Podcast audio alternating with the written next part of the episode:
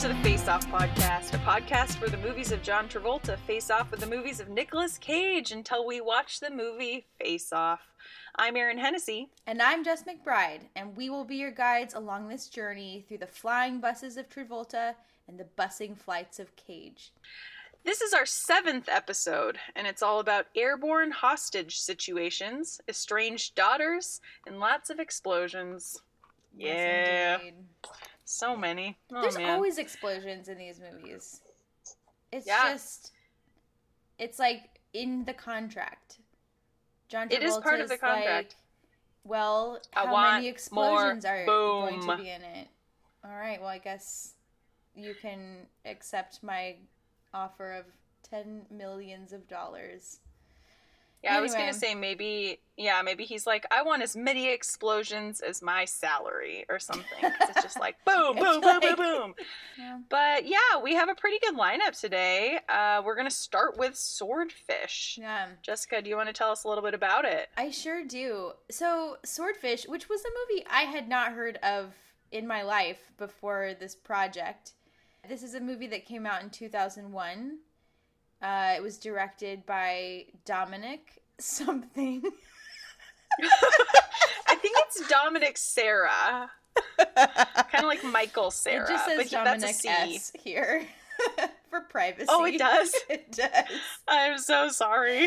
All right, we'll get back to you on that. Um, the co-stars. This was this was a very. Uh, I I mean I don't know how big they were at the time, but they all became very huge superstars.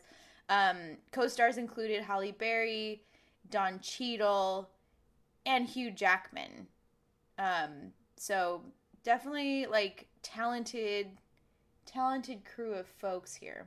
The budget was 102 million, which is I feel like pretty big. I'm looking at the rest of these budgets, um, and, and definitely like compared to how low profile it it was, or I don't know. I mean, I was in high school. I feel like I would have heard of it. Maybe not. Whatever. Well, here's the thing. I was also in high school. Uh, the year was 2001. And yeah, I just entered high school. I ended up working at Hollywood Video. I don't know if I've shared that on this podcast, but I did for a summer or for like six months, something like that. And I distinctly remember shelving that movie. Like I remember, I there are certain movies. I remember Matchstick Men too. Um, that was on the Mhm. shelves at I the time. I remember that. Yeah. Mm-hmm. And and I do remember seeing Swordfish and being like, Hugh Jackman's pretty cool. And uh, yeah, so It's very so it was around for sure. Yeah.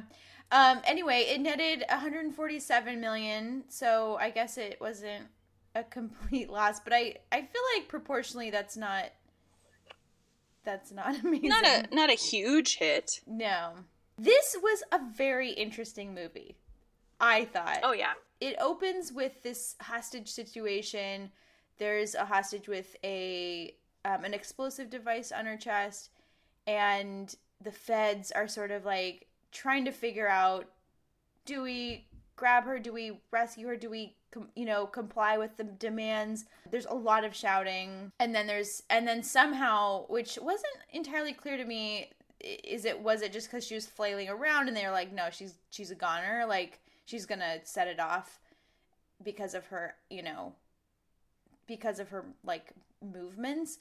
In this scene, we see Don Cheadle repeatedly telling this SWAT team member who's like pulling her out in the street to stop, like to cease what he is doing. Yeah, and he ignores the command. This was a very poorly trained SWAT team. There's no chain Yes. of command. What is going on here? So anyway, she explodes, and the SWAT team is killed, and and there's probably I don't know twenty seconds of like slow motion people and glass exploding, and that's how the movie begins. all like a 360 like we see Oh, yeah, like that's right. all of the All of the the aftermath of this explosion Yeah, it kind of pans through a bunch of buildings, and and a bunch of people are like f- levitating in the which was pretty cool It was. I think that a lot of the budget was that scene. spent on that scene that scene Um, probably took days to shoot and then we go to Hugh Jackman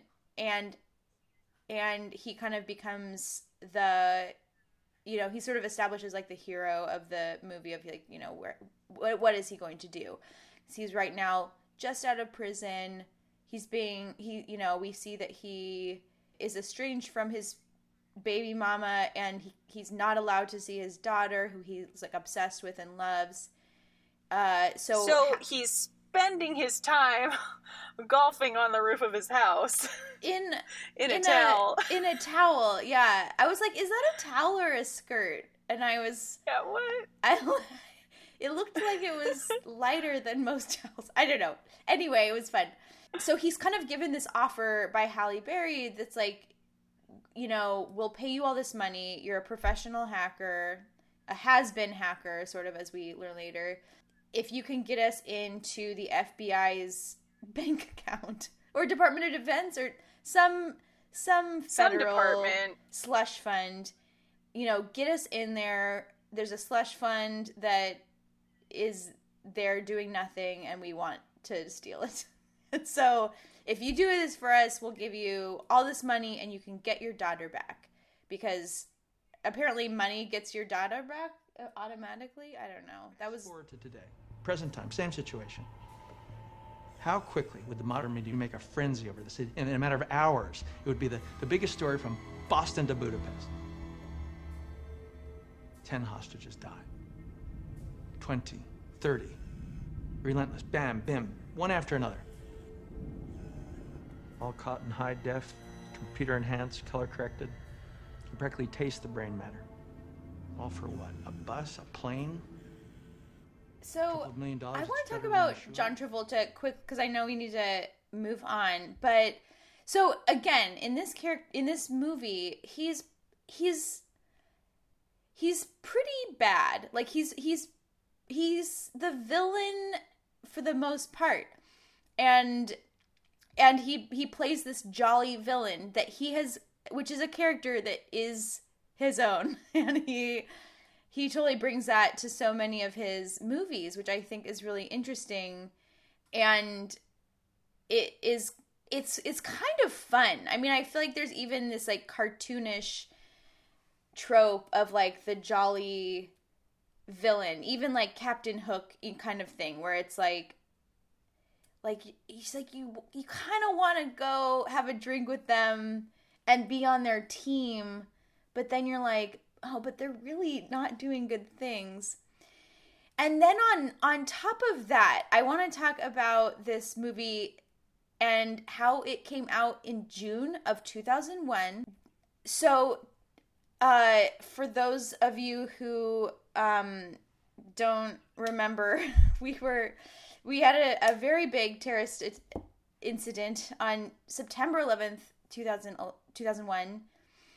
So later that year. So I was thinking this was like almost like rewritten and then came out in December because I was like, there's no way that this is pre 9 11.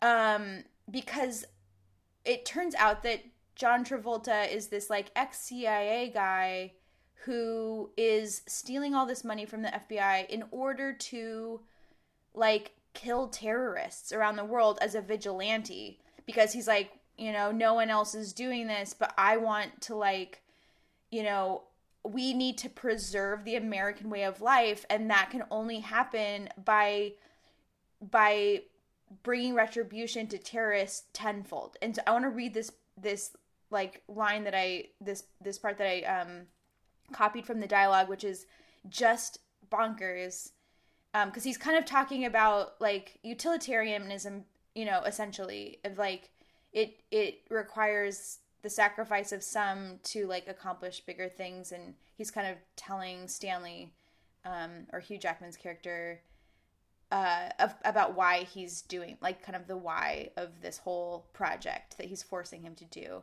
And so travolta says you don't understand what it takes to protect those freedoms. That's my job to protect your way of life.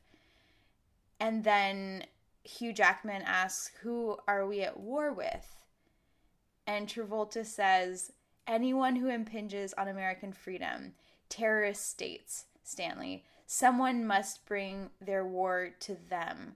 They bomb a church, we bomb 10. They hijack a plane, we take out an airport. they execute American tourists, we tactically nuke an entire city, which I don't really know how you tactically nuke a, you know, it's like, don't you, just, that's like a whole city. That's the whole thing. Anyway, our job is to make terrorism so horrific that it becomes unthinkable to attack Americans.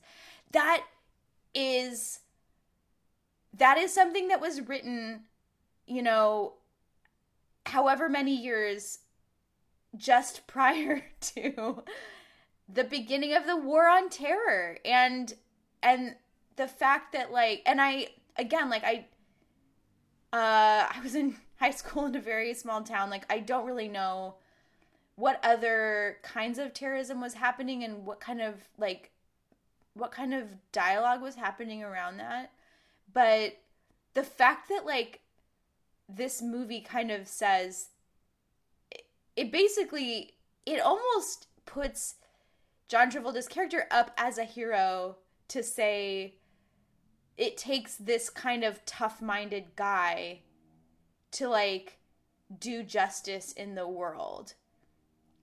And like that year, the year that this came out, we basically were like it takes us taking their war to them. Like we are to go to Iraq and we're to like just totally and now we've spent 20 years over there just you know fucking everything up and saving some people but also but like i mean think about the yeah. At what cost to us what cost to them and the the scale of retribution as well you know? What they did was awful and and really was a wound in in our in our history but it um we have we have destroyed countless buildings and countless civilians um, as well. So uh, so it kind of puts and i think that travolta's villains are often like this where it puts this spin on like well what is the right thing you know like is it right that like you know, like in Broken Arrow, like, is it right that the Americans have this technology, or you know, is it right that I get rich from this? You know, like, it's kind of like what what are ethics? And I think because he's this jolly Italian, you know, figure, he's not like a I don't know, he's not like a bug-eyed Steve Buscemi or something. It's like, oh, maybe what you're saying is right. I don't know. Or like maybe there's something admirable about it. Even though he's still a villain, he's still killing people. Uh there's it maybe it maybe plucks at some so, sort of like utilitarian string in our hearts that it's like, hmm, that maybe he has a point. He is killing all the terrorists. I don't know. Uh, well, no, no, you're you're totally right. And he, I mean, his his claim is that I mean, there's not only that that business end of what he does to like basically destroy terrorists, mm-hmm. but he he ends up killing that senator too, right? Because oh yeah, the senator to him was disloyal to America mm-hmm. and was mm-hmm. not doing good enough. You know, so he kind of became this this character that was deciding who was just and who was not in a yeah, way that like moral code. was he had his own, yeah his own moral code exactly and and the other interesting thing that he says, um, and he it starts at the beginning of the movie with his long monologue about movies and like what makes good movies. He says, so right? Yeah. He says, not everything ends the way it should. Besides, audiences love happy endings. So, yeah. So, I mean, even if you look at the war on terror, like that was a war that was painted to be. I mean, maybe we shouldn't be sharing all these like super political opinions, but like it i mean if you watch vice too like i think that's such an interesting story of cheney and like his his path to the white house and how he kind of he really he really marketed that war right mm-hmm. and um that need to fight terrorism and and Americans feel so good in wartime and like when we feel like we're fighting for a cause that matters but we overlook the fact that we're also like destroying people like we're destroying a way of life and we're not even necessarily always fighting terrorism like you're saying like we're killing civilians we're doing all these other awful things and like why, why do we need to be there? Why do we need to be doing that? But it's become so much of the American way to, to just jump in and mm-hmm. take over, take charge. So yeah, Travolta is really interesting. He, I mean, no one in this movie is really good. Like if you think about it, uh, Jackman's character has been, uh, you know, has gone to prison. Halle Berry's character is really deceptive. Uh, Travolta's bad. I would say, I mean, I'd say Cheadle's decent. He's kind of mean, but he's decent. Um, Holly's mother is a porn star. you know, there's like nobody nobody Holly's is the only good one. Really, Holly and her stuffed giraffe are just like Holly characters. Yep, stuffed giraffe. Her little her little glasses and her her little like what was that handkerchief headband? She was so cute. Uh, she's probably our age. Uh, Holly, if you're out there, let us interview you. Hear how uh, it was filming Swordfish but yeah, it was it was an interesting movie where everyone was kind of an anti-hero, especially Travolta, and he really was um, terrible and jolly. he was. Um, yeah, I'm sort of yeah. I kind of feel like that's kind of with all the data points that we've collected so far. It, it's like, oh mm-hmm. yeah, like that's that's his thing. Yep. And it, I think it all started with uh, Danny. You know.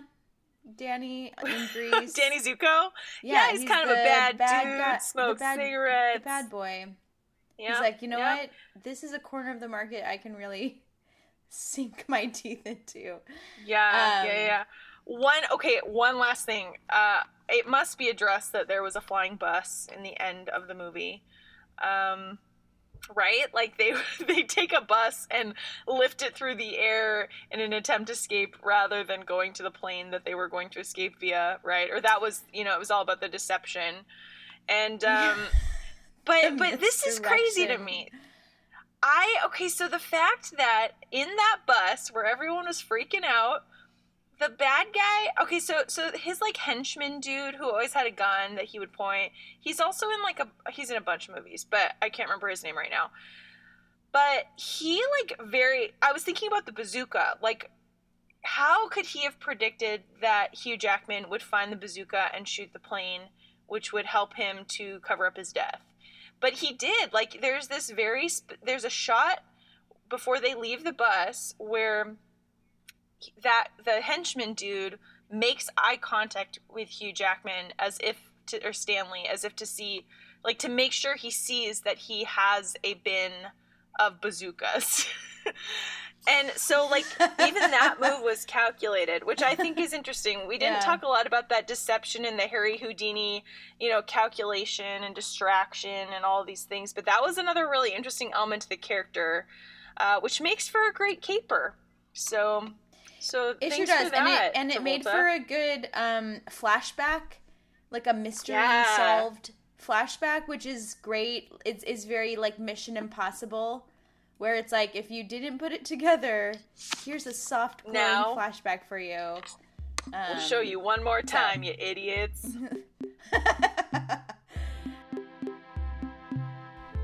At Southwest Airlines, we always want you to feel like you have access to the same amenities you would have on the ground. That's why we offer in flight entertainment. Download the Southwest app to your device and have instant access. Listen to Sweet Home Alabama on repeat. Watch any movie with John Malkovich in it, because really, they're all pretty good. Need to hack into secret government accounts? Purchase our in flight Wi Fi for just $8. Want to get away? From prison fly southwest.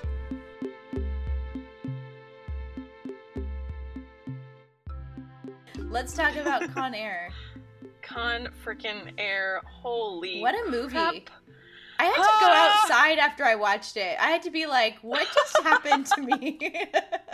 I I honestly I I was like my mouth was agape most of the movie and I I squealed a lot. I I uh, loved everything about this. Movie. I wish we could watch I, these together. That would that would be a dream. But you know what? Basically, Cage goes to goes to prison for something he did on accident. He gets out. He takes a flight with a bunch of convicts to go home. He gets paroled, and chaos ensues, and it is fantastic. yeah, so Con Air was made in 1997. Another the magic 97 or those late 90s. Wow. And it was Yeah. directed by Simon West.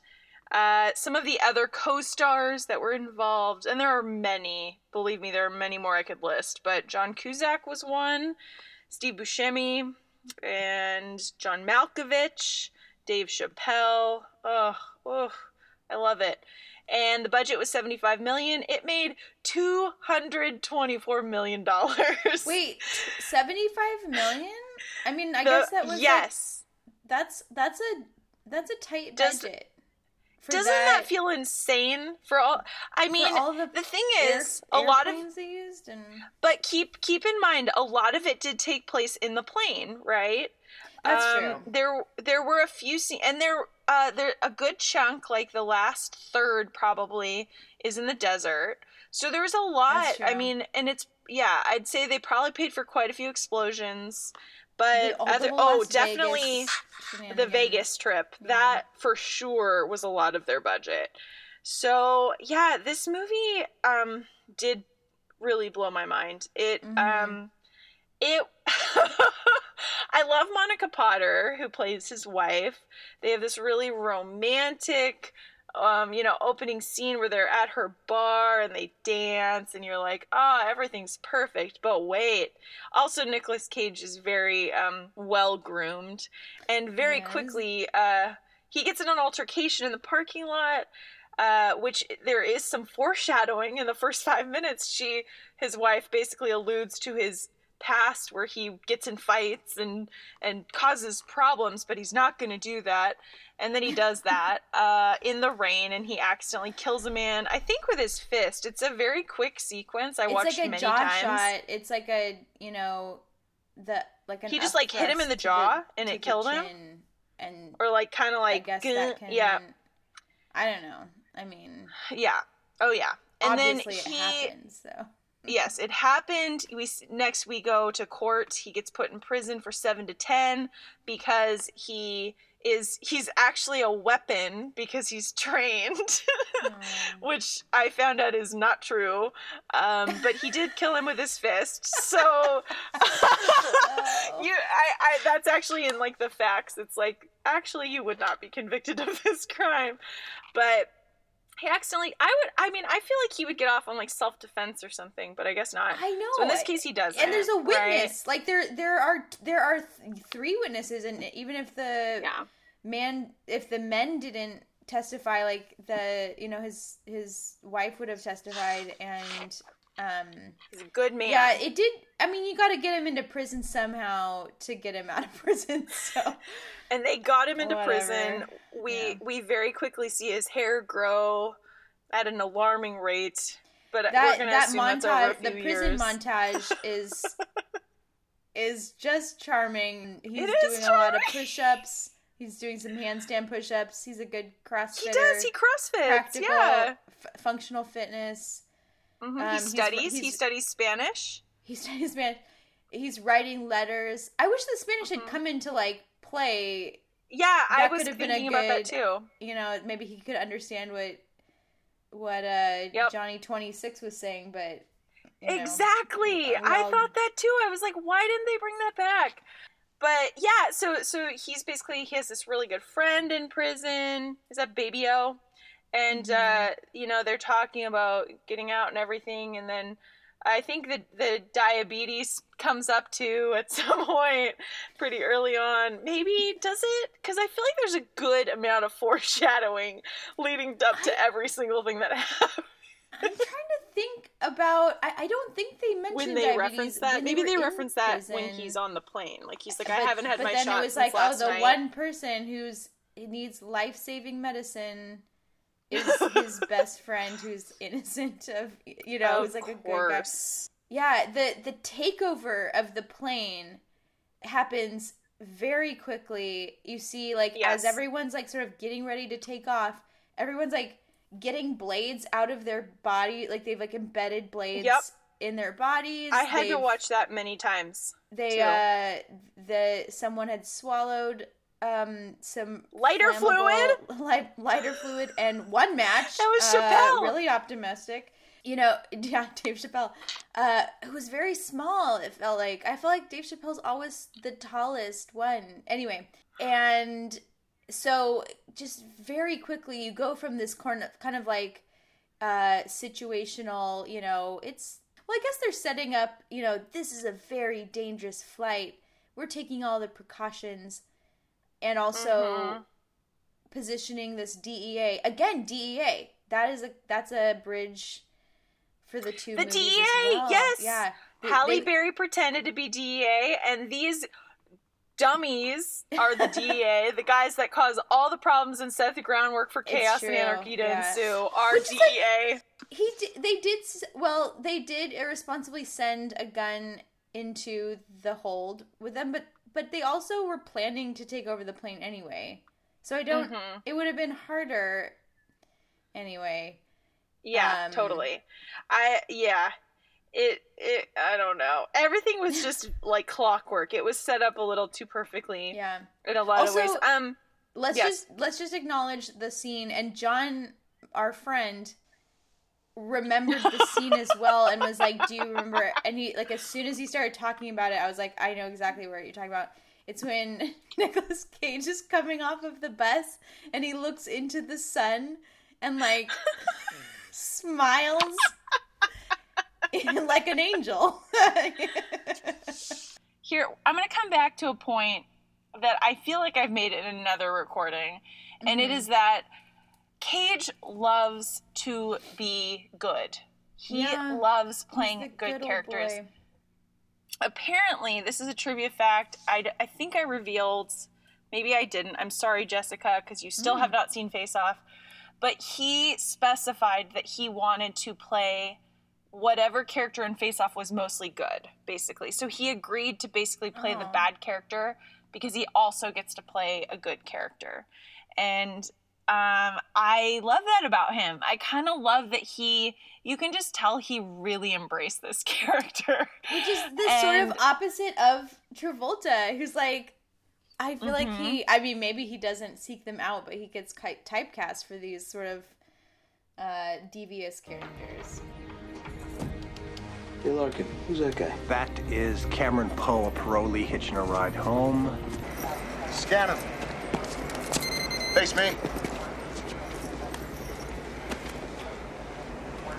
What's this shit? It's my daughter. I don't care if it's a weeping mama Christ. There's no personal possessions on this airplane. Just as long as you know I'll be getting that back at some point. And then we have another person we should address is John Malkovich. There's just so many people in this movie. They say that he earned two degrees in prison, so you're like, okay, well that would explain why he's so smart and calculated and he's figured all this stuff out and he still sounds like John Malkovich. Um, but I I I loved him too. He was very intense and creepy and I don't know if his motivation, I don't know if I really I It think it everyone was ha- confusing. Obviously, they want to get Yeah. out, but it wasn't clear. Like they they didn't quite set up that thing where it's like these people. I don't I don't remember why they had to be transported. Mhm. There was in a sense of like they're going to be executed now, and and so this is the only time um, that they could escape, or you know, Mhm. obviously escape anytime is probably a good idea if you're a fugitive but it just seems like very high Yeah. risk uh and for like it's like oh how did you and you know coordinate with all these people and know about Yeah. this uh, yeah there's there's some unanswered questions but that's okay he definitely was a great villain uh and and almost like like Travolta in Swordfish where it's like he's so intelligent that you like you're like oh I should trust you you're like a good leader like I want to be on your team Yeah. but you know and he there there are times that he's cruel and like ruthless but he's also not the same kind of cruel that like that prison guard was at the Mhm. beginning where he's just like humiliates people and like terrorizes people i mean i think that yeah. he just kind of kills them I don't know. Yeah. Um, no, yeah, I totally agree with that. You know and he does have a sense of justice. Yeah. he does. Again, he had. I mean, and I think a lot of villains do have like their own sense of justice and moral compass. Like one one example of that would be when Danny Trejo's character, I can't remember his name, but he's like the rapist and Yeah. he's awful and he's trying he's like ready to rape that prison guard. Mhm. And basically Cage's character Cameron comes in and is like, "No, you can't do this." And then and then Malkovich is like, "No, you're that's right. You can't do this. This is not Yeah. allowed. Like if you do this, you are going to die. Like, you know, I'm going to take care of you." So, um yeah, no, I Do you know agree. that what were you Danny going to say though? Trejo is like has this whole food thing going on in LA? Do you know about this? He has he has ta- yeah, he has like high end like taquerias and he he bought this um corner donut donut shop and has like this very cool like coffee and donut shop in mid city. And yeah, he's doing the food thing, and it's all like Danny Trejo, and it's a little image of him and his little brand. It's Can we please go there when I visit oh, you? we de- we should definitely go there. And yeah, It sounds like everything I want. And if he happens to be there, I will give him a hug, even though his character just scared keep me. it at that. Yeah. Yep. I'll be like, Um, "Hi, Danny Trejo."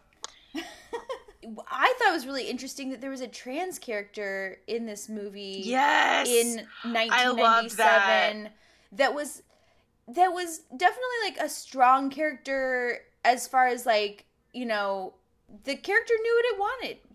You know? Yeah. Oh, absolutely. She went out and found a dress. I don't, I did I did not understand these desert towns. I'm like it seems like nothing's there and then all of a sudden like, there's like an old man or there's some drug runners or there's a tiny child. it's like Yeah. what what is pretty happening out here? Anyway, the the trans woman was like I'm I'm ready to fight. Give me a gun. Where do you want me to go? Like, and and it wasn't like, oh, you're a trans woman. Like, don't Yeah. be a part of our crew. Not only that is like I'm I'm trying to think of one character in the movies we've watched, right, that are like mostly oriented towards males, Mhm. and and yeah, I think that um I think that people I think that's like a really tricky thing that Mhm. if there's a trans woman, it's like, oh, you there's no masculinity in that, and you know Mhm. that you are out of the club, you are out of the male club, and I feel like this character kind of says otherwise by just being in the movie in general, and then also by fully participating in Mhm. the in in the uh the, in the hostage situation. Yeah, absolutely. Also, uh, the the scene where they are digging the plane out with rope and like pulling it pulling it out with ropes, and they're all topless. What a scene! What a decision! That was. it was so silly. There are so many other things we could talk about about It's this so movie. I feel so like many things. I like that uh, Cusack, the cop, and it, it again doesn't quite make sense, but he fully accepts Cage's character and is like, "Hey, let's both take uh, some motorcycles to chase down this bad guy, even though you are a convicted felon." Yeah, it kind of And- reminded Cusack's character kind of reminded me of Broken Arrow and that sort of like there was like this kind of you know wonky nerd in Yes. the right in the in the control center and then like the person out in the field like trying to save the day um that kind of like kind of partnership and balance of like male roles and and then eventually they come together and meet each other in a Yes. cute. Not unlike Die Hard, which we need to watch together. We Mm. said we were going to watch that together, and it needs to happen because I love it. Yeah. Um, very similar dynamic in relationships and that's true. friendships. Yeah. Let's times, transition man. to objectifyingly speaking, in which we discuss hair, makeup, and wardrobe. Maybe not makeup as much, but uh, I would argue that uh, I think Travolta wears more makeup than Ah, he's got uh, to. Yeah. many I mean, male actors. I think really he, knows? I think he puts a face on, and it's. I'm fine with that. That's that's great. He But does. I could do without Travolta's uh, suit vibe. suit. I, it's very. I don't know. he channeled that suit concept great in Pulp Fiction, and maybe fast forward to 1997, he was like, you know, I really, or sorry, 2001, he was like, I liked that suit. I want to do another suit, and they were like, okay, because he did kind of feel like a modified Pulp Fiction character, but I don't feel like it Mhm. worked as well. Maybe 'Cause he has because kind of of aging. longer hair. Yeah. Yeah, I you know, and he he has a square body, so it, I think that's often challenging, maybe even for like our 21st century eyes, which were like, oh, like slim fitting suit, you know. Whereas Yeah. I think even at this time, I think square like square suit was a thing, and so it I, you know it's just a personal preference. Absolutely. It was not my thing. When he um when he kills the senator, he wears a beret, and I did not like that Oh, either. True, and I was like, leather whoa, gloves. dude. I was like, how is the and senator? gloves Ah! with this totally sketchy dude guy. out in the middle of nowhere. Uh, he is putting gloves on. You know, it that senator. Where was his bodyguard? Where was where were things? I mean, maybe they don't have bodyguards. well, he was like he was in the car. He got in the car, and the car exploded. So, but I don't know Oh. why he wasn't with him. Or no, no, he wasn't a bodyguard. Oh, He was like an assistant. Never mind. I stand corrected. okay. But yeah, he should have had a bodyguard. If I were doing the crazy undermining illegal activities that he was doing, I would always have someone That's on my person true. to keep That's me true. safe. He signed up for that. Anyway. Yep, he did. Uh, Nicolas Cage, on the other hand, has some really good looks. I Oh, his yeah. rain his his army ranger, you know, formal dress looked amazing. Mhm. Um, his you know his him in his little white tank top. Um, he was I think he was pretty strong in this, like He- physically strong and fit. in this- Definitely. in this, movie. He bulked up for this role. He like what did you he, think like, about his leaned hair? out. Because his hair I- is a character in the movie. It is its own character. I think for the receding, I mean, taking the receding hairline into consideration, it worked for me. I was 100% Okay. on board. I did not like the in the middle. I I liked the short and I liked the long. Sure, so sure. Nicolas Cage, if you're listening, please feel free if you'd like to to grow to go long. Just do it. Yeah. I'm fine. I support you. Listen, Did you not I mean, like it? No, I do. No, I actually do. Listen, I have a I have a note that says long hair dash not terrible question mark. Um, so I That's so good. I put my stamp of acceptance on it. You know, Yeah. it, and it, you know, this it's a nice little wave when it gets sweaty and and it it's it's dramatic. Uh-huh. So It he got very sweaty and dirty by the end of the movie. it is a And that's stressful fine. I get that. He did a lot of he did a lot work. of work. He had to do some Mhm. shoveling. I felt a little bad for his wife because I felt like she's seeing him after all these years. That was a really awkward. It was very awkward. Both on honestly, both reunions were very awkward in my opinion. I felt like there w- could have been a you know a more jubilant reunion at the beginning. Mhm. I also just didn't buy I you know, and I I know that it had to happen, but I just didn't buy that like the regular at the bar would be lusting after her so much that he would not honor like someone who's home from war. Mm-hmm. I don't know. Like it just seems like I agree. like that's not how Alabama does it. You know? Yeah, Sweet Home problems, but Alabama. They don't they don't beat up army rangers that just got home that Right? day. You know? I That feels know. very That's un-American. I agree with you. Okay, I think that but setup was thing. a little bit weird. At the end of the day, I Mhm. would date Travolta Whoa! over uh Nicolas Cage. I mean, I think there's I think that Nicolas Cage looks attractive, but he I think as a character he just wasn't as interesting to me. Like he's just like just a good old boy just trying to stay out of trouble, trying to, you know, he's very valorous. He definitely saves all the uh-huh. women. yeah. But I feel like it just that wouldn't get very far with me. I'd be like, all right, this has been a really I understand date. that. Goodbye. I Jessica, you like a bad boy. You like somebody that's a little hard to get, and I think that maybe that's that's kind of tainting your perception of these men. But I get it. I get it. Uh, Travolta was very powerful. Cage was very funny. He had a good sense of humor. He, I mean, uh, was he funny? He liked film. He was a he was a He cinephile. was a film. a what? a cinephile. A cinephile. That is a word. Okay, that is a word. Yeah, he Um, likes cinema. he- He's a major yeah. cinephile. Yeah, I I mean I get it. I will say I will continue to follow the pattern that I didn't know about myself that I have a huge Nicolas Nicolas Nick Cage bias and I would fully date Cameron Poe. Hell yeah. Oh, What a guy. All right. I would date him sweat and all, long hair and all. If I couldn't date him, I'd date Halle Berry. Oh, tha- if that's on the table, then yes, please. Good She's so gracious. No one beautiful. is- yeah. Oh goodness, she's yeah. she's very attractive. Halle, I don't know how you do it. So, which I I have a What's winner in my vote? head. What's your I winner? too have a winner. Well, if it wasn't obvious, I need to play my cards a little closer to my chest, I guess. But um, I'm working on that. That's a continual note. I am fully invested in and in love with Con Air.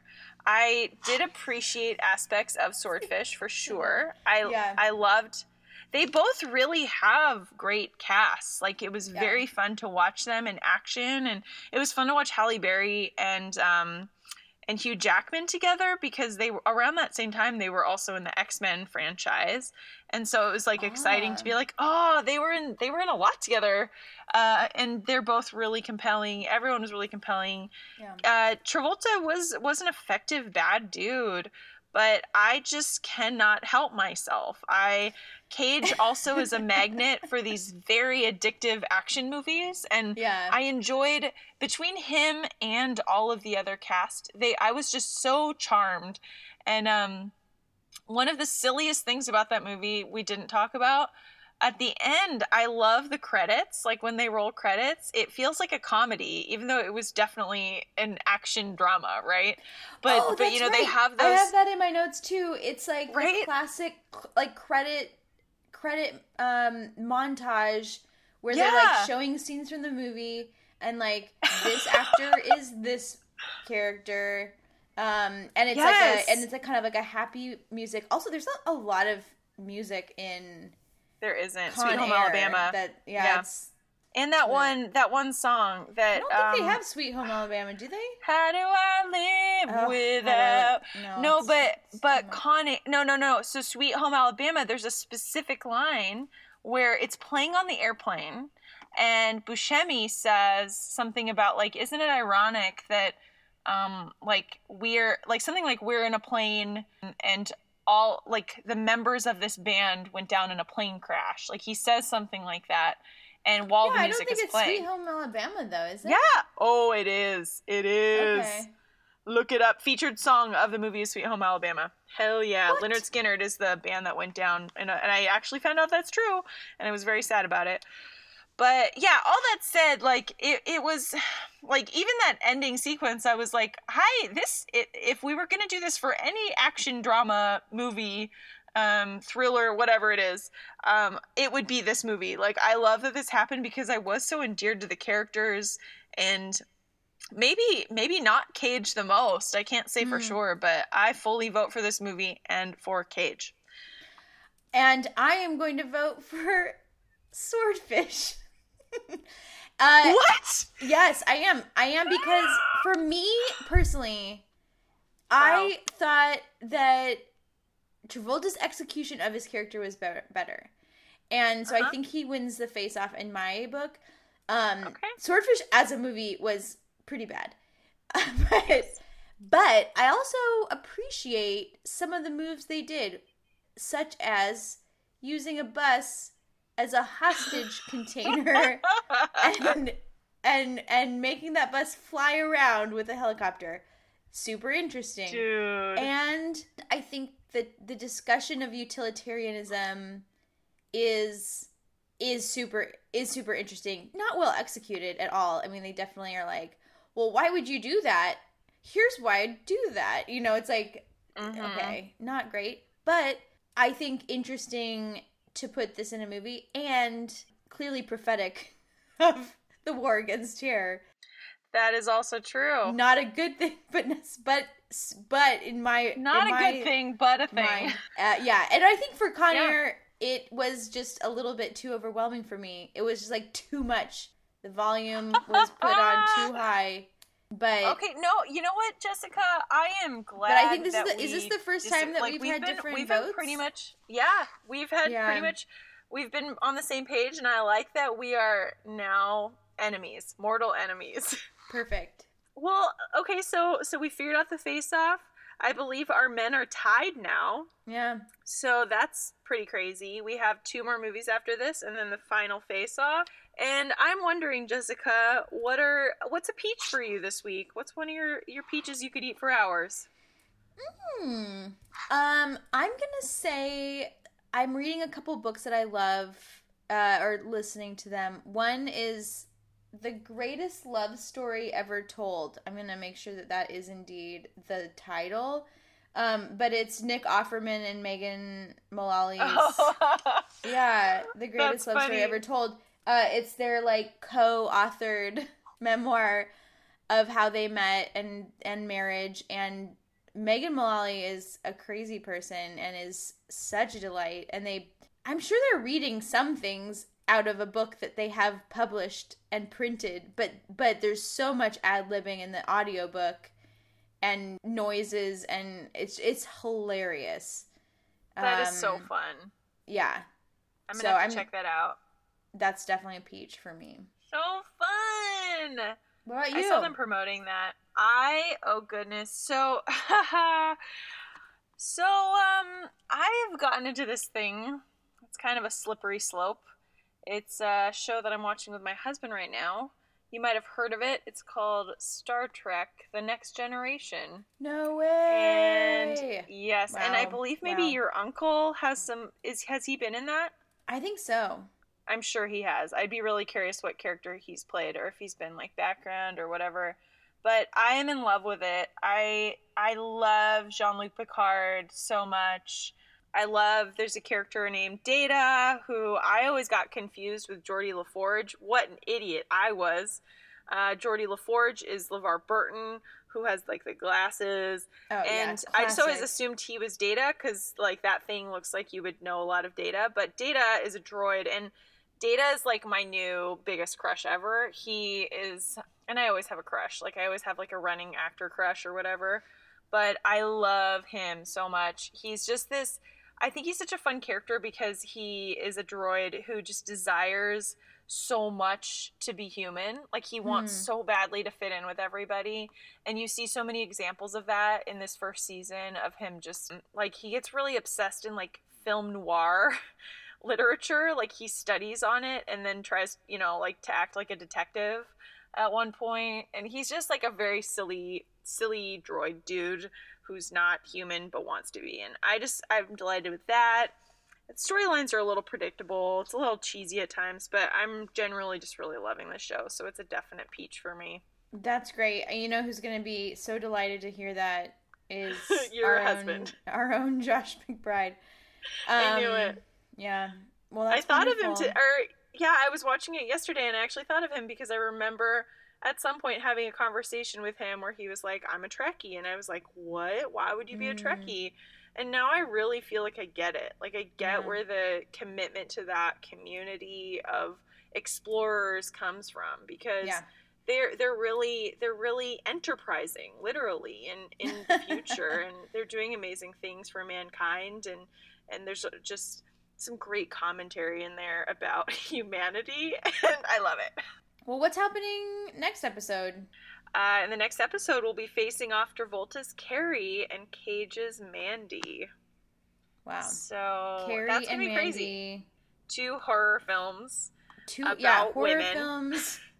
Um, yes. Yeah. How exciting. And Mandy's It's Mandy's very recent. Carrie is a Stephen King novel. Also, it was before. Travolta's.